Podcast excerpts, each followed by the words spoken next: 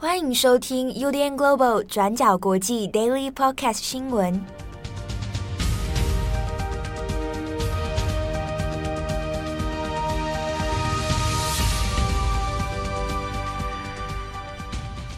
Hello，大家好，欢迎收听 UDN Global 转角国际 Daily Podcast 新闻。我是编辑七号，我是编辑佳琪。今天是二零二一年八月十六日，星期一。好，那今天的国际新闻呢，首先我们还是先来讲一下阿富汗。那它的状况在这个周末呢，就急转直下。那也就跟先前大家所预期的塔利班的这个攻势呢，那就基本上势如破竹。那阿富汗政府军呢，也是在这一次里面彻底的土崩瓦解了哈。那我们稍微先更新一下，截至目前为止的一些进度哦。那到八月十六号清晨为止呢，目前阿富汗的中央政府是已经全面的放弃抵抗了。好，那先前已经包围在首都喀布尔外围的塔利班军团呢，那已经在周日的清晨哦，开始又一批一批的哦分别来进城。啊，那阿富汗的这个甘尼总统，那后来呢也就逃亡了。哈那逃亡之后，目前现在正在就是塔利班已经进城嘛，那开始进行了过渡政府的交接了。那塔利班进城之后，那其实有透过直播啊，拿来宣告他们的胜利。好，那接下来呢，呃，已经已知的状况是说，未来的四十八小时之内，那塔利班方面就会公布细节的政权的交接方案。好，那这个交接方案里面。目前已知是说会恢复一个啊，过去当然就是长期以来塔利班的政教合一政权哦。那这个政权就叫做阿富汗伊斯兰酋长国。好，那现在呢，当然是阿富汗政府军已经是彻底的瓦解。那总统甘尼呢，那他就呃已经举家哦搭的飞机要逃亡了。好，那但就是很拉差，就是说他事前呢也没有通知。这个他的亲信哦，然后就搭着飞机出境了，流亡海外哦。好，那这个因为先前呃附近的一些相关军阀其实都已经众叛亲离哦，那所以本来的上周的状军事预估呢，就是在这个周末大概基本上就是会全面的瓦解哦。好，那现在大家关心的是目前在机场的一些状况，以及美军还有撤侨的问题哦。好，那因为现在它的军事状况呢，可以说急转直下啊，那其实也有点措手不及啊。那现在没有想到，就是说在这种无血算是无血开城，他没有最后没有是在进行一个大规模的总攻击的状态下，那就政权易手了。好，那现在呢，目前美国方面。在当地时间十五号的时候啊，深夜已经也要求美军要来扩大增援。那那这个扩大增援其实并不是军事上面的攻击，而是要来做这个美军的撤退还有撤侨。好，那现在目前呢，大部分的阿富汗呃美国驻阿富汗的使节团，那已经撤到了喀布尔国际机场。好，那接下来的几天之内，那相关的美方人员几乎都会全部撤离。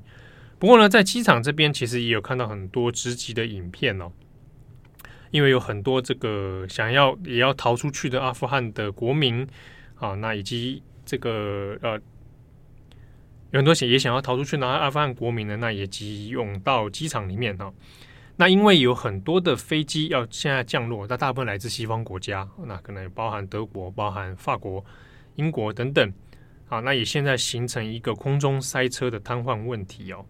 好，那一些现地拍到的影片里面，就有看到很多的逃难者啊，就冲进到机场里面。那甚至有一些地方的记者是说啊，那现在机场这边还有点陷入了有一点点像失控无政府的状态哦。那之中呢，就有很多呃当地的民众有点担心。那有一些有办法逃出去的人，那已经可能搭到飞机；那也有些人可能就会盘踞在机场附近哦，那也没有办法去搭到飞机。那剩下还有很多没有办法出逃的人呢？那之中有很多是年轻人啊，包含年轻的女性等等。那现在在这个阿富汗境内，他们在城镇之内，其实也有点害怕。那根据一些当地记者的报道呢，现在在考克布尔这里，那有点陷入一种呃无秩序的状态。那虽然说塔利班并没有针对在城镇里面发动大规模的，比如说清洗啊，或者是劫劫掠啊等等，啊，不过民众呢所感受到的气氛其实是相当不安的。那特别是一些忧虑，因为塔利班政权它还以一个极比较极端的基本教义派，那对于女性的工作还有受教育等等，其实是相当反对的。那所以也有民众担心是说，那现在塔利班已经正式的接管了，那未来这些已经原本在阿富汗这边进行高等教育的女性，是不是未来就直接啊就断送他们的教育生活啊？那之中还有人是从事医学相关工作的，是不是也全部都会中断了哦？那难保啊，说不定也会有性命的危险哦。那这个都不晓得。总而言之呢，现在在当地的一些城镇里面。没有办法出逃的人，那也现在就变成好像有点不太敢出门了。好，那现在在各国的其他大使馆方面，那当然是美国、德国啊，那都在做进行撤退啊。英国那之中没有进行撤退的是俄罗斯啊。那俄罗斯方面，根据美美联社的报道是说，俄罗斯的意见是指出啊，跟塔利班的政权关系还不错啊，那所以还不需要做撤退这样的事情。另外是土耳其的大使馆方面仍然做正常的这个业务进行哦。好，那当然这边很多人会想，这个美国啊，先前也在原本在去年的时候还没有想到说会状况这么快的演变成这样的局面哦。好，那现在这个状况其实算起来，在今年二零二一年。也是九一攻击事件的二十周年哦。原本是想说在九一之前能够全面撤军，啊，但也没想到最后的样貌却是这样，有点令人不堪哦。那当然回顾起来，这一切这个阿富汗战争的原本的开头也是从二零零一年九一事件开始的啊。哎，回顾起来其实也是蛮让人这个不胜唏嘘啊。二零零一年九一的发生的时候，当时像我个人是还在念国中，那个时候是看着电视。转播哦，那对于国中的时代的我来说，是一个首次对于国际事件冲击的那一种感受，那大概是我人生中第一次吧。那在那个事件之后，当然美国呢就开始进行了阿富汗战争哦。好，那在二零零一年过去了十年之后，二零一一年那也终于美国击毙了宾拉登，但事情并没有因此收手哦。后来一系列一直到要准备撤出阿富汗这件事情。啊，那因为消耗了大量的军费，以及投入了过多的兵力哦，那这样一直没有办法有取得一个全面性的战果之下，撤军这件事情，其实从奥巴马政府以来，那都一直是一个基本的主要方向啊，只是没有办法完全的实现。那先前呢，美国前总统川普其实也当然也其实要进行撤军的，哦，那本来还跟塔利班这边有达到了一些若干的协议。啊，但是呢，塔利班这边并没有相当的遵守哦。那后来在拜登的任内之后，当然也是延续了川普任内的撤军行动。那只是没有想到后续的这样的呃状况，却是这样急转直下。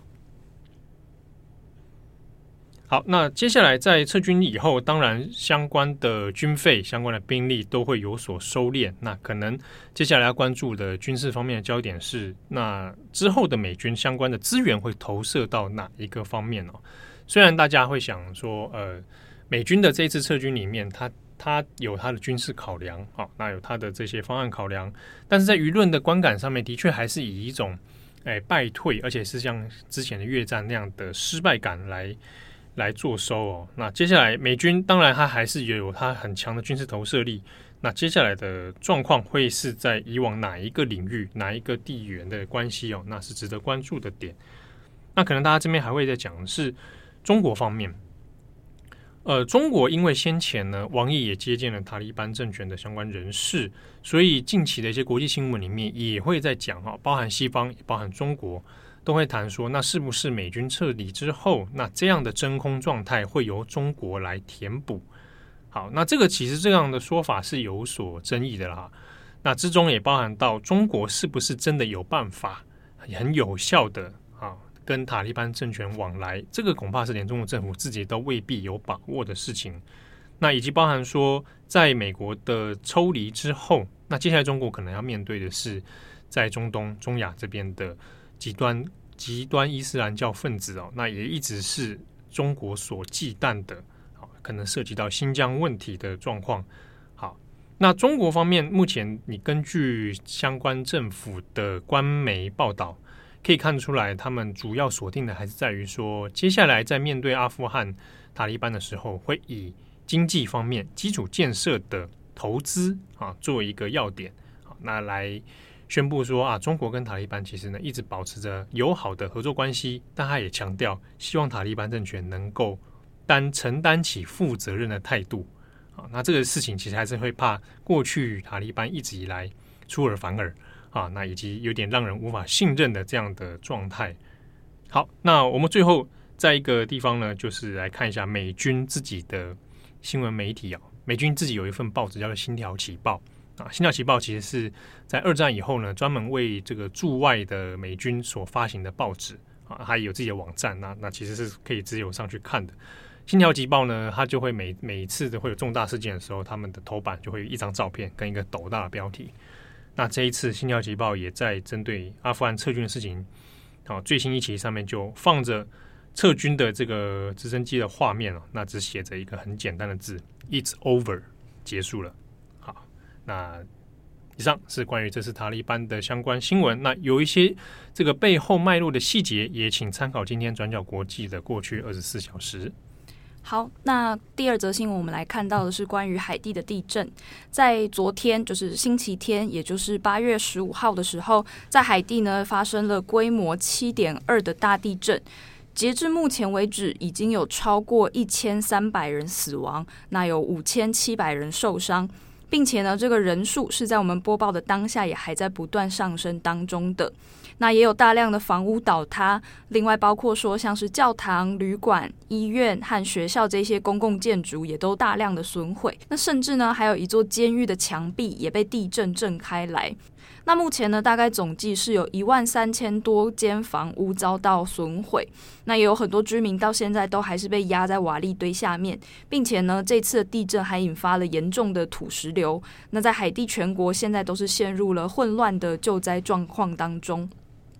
那根据目前报道，这一场地震呢，它是发生在星期天的早上八点半的时候，震央呢是位在距离海地的西南部海域大概十二公里处，那震源的深度呢是只有十公里，并且还伴随了大量的余震。那目前看起来灾情最严重的这个重灾区呢，是发生在海地的南部三个城市，包括热雷米市、莱凯市，还有巴哈德黑湾区域这些地方。那虽然呢，在昨天地震的时候，一度是这个电话通讯断线的状况，不过呢，很快就已经恢复了。那现在电话通讯都已经是是在运行当中的。那根据《华盛顿邮报》的引述呢，他就找了一位三十八岁的救护车司机多莫桑来描述现在医院的一些状况。那现在呢，是不管是哪一家医院，其实都已经住满了伤者，也没有多余的空间跟床位了。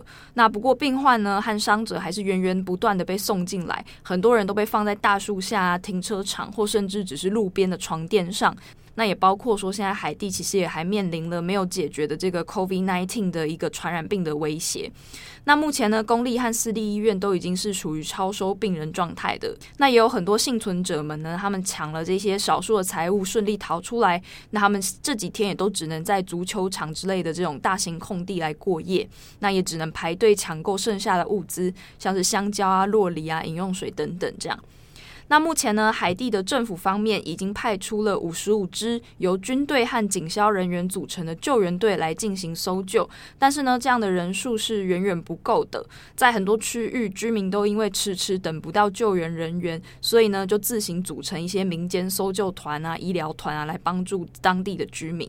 不过呢，也因为缺乏工具跟装备，他们大部分都必须要徒手来挖掘跟搬运这些建筑物的残骸。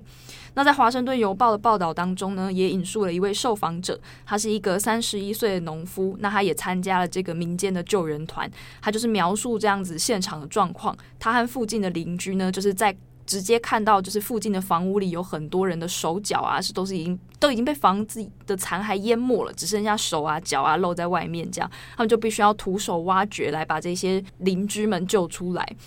目前呢是还没有办法确定有多少人被淹没在这些建筑当中的。那现在呢，也有许多国家都派出了搜救队，或者是进行物资的补给，像是多明尼加还有墨西哥都已经空运来一些紧急需要的食物和药物。那至于美国呢，也在星期天当天的时候就派出了一支搜救队。那搜救队呢是有六十五人，另外还有四只的搜救犬，还有很多的一些专业工具等等这样子。那不过呢，联合国办公室其实也提出了一个警告，就是针对这一次的海地地震和后续的救援，其实还有一些危险在的。因为大家应该还记得说，海地的总统摩伊士他呢是在上个月的时候被暗杀。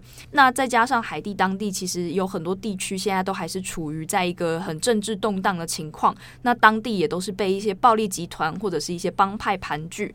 那所以。各国在进行救灾的状况的时候，可能也会遇到当地的这些暴力组织，甚至可能会引发冲突。所以目前呢，联合国是表示已经派人去斡旋，希望可以跟当地的这些帮派进行一个为期一周的停火协议，希望可以暂时开辟出一道这个人道救援走廊，不要让这个受灾行动受到阻碍。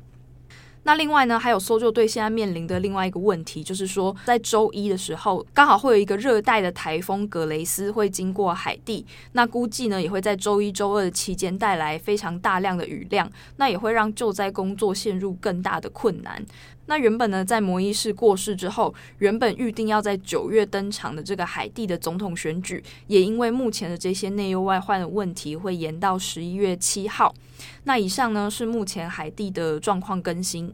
好的，那今天是我们十六号的这个 Daily Podcast 新闻啊。啊，因为今天星期一，我怕很多人听众可能会不会觉得、嗯、哇，星期一马上就来两条这么 很长很重要，又然后又很沉重，然后又闲聊是不是？没有，就用这一段来跟来安慰大家哦，不要太沉重。哎、欸，之前有人私讯问说，好像发现佳琪跟七号比较少闲聊，你可以解释一下为什么吗？为什么你跟慧仪比较常闲聊？我觉得还有有一种可能性，嗯，就是刚好轮到我们那一天，新闻都比较沉重，也有可能是我们的闲聊都不适合放在节目里。哎、欸，好像是哦，有而而且你知道，有时候我们两个一闲聊。就很长，会两个你知道两个阿仔的那个电波会打开。哦，对对对，最近有一个可以可以讲的啦，就我们有一天好像在讨论为什么郑红的发型然后梅西，你记得这件事？对对对，有有有，上礼拜。那天也被认为是不适合放进节目。里，对对，对，但我们现在讲出来了，对，这是一个神秘的事情，因为这件事情。困也困扰我蛮久，我是最近发现的。嗯，其实我以前就有注意到郑红的发型为何跟梅西有高度的重叠性，就不管任何时期都有高度的重叠。对对对对对，然后我就有点怀疑他本人与梅西也正在若有似无的连接 连接。对，很神秘，这个蛮有趣的，这个我至今也没有解答。好，好了，这就是我们平常闲聊的一些不适合播出的内容。好，那感谢大家的收听。我们我我是编辑七号，我是编辑佳琪。我们下次见喽，拜拜，拜拜。感谢你的收听。如果想知道更多资讯，请上网搜寻 UDN Global 转角国际。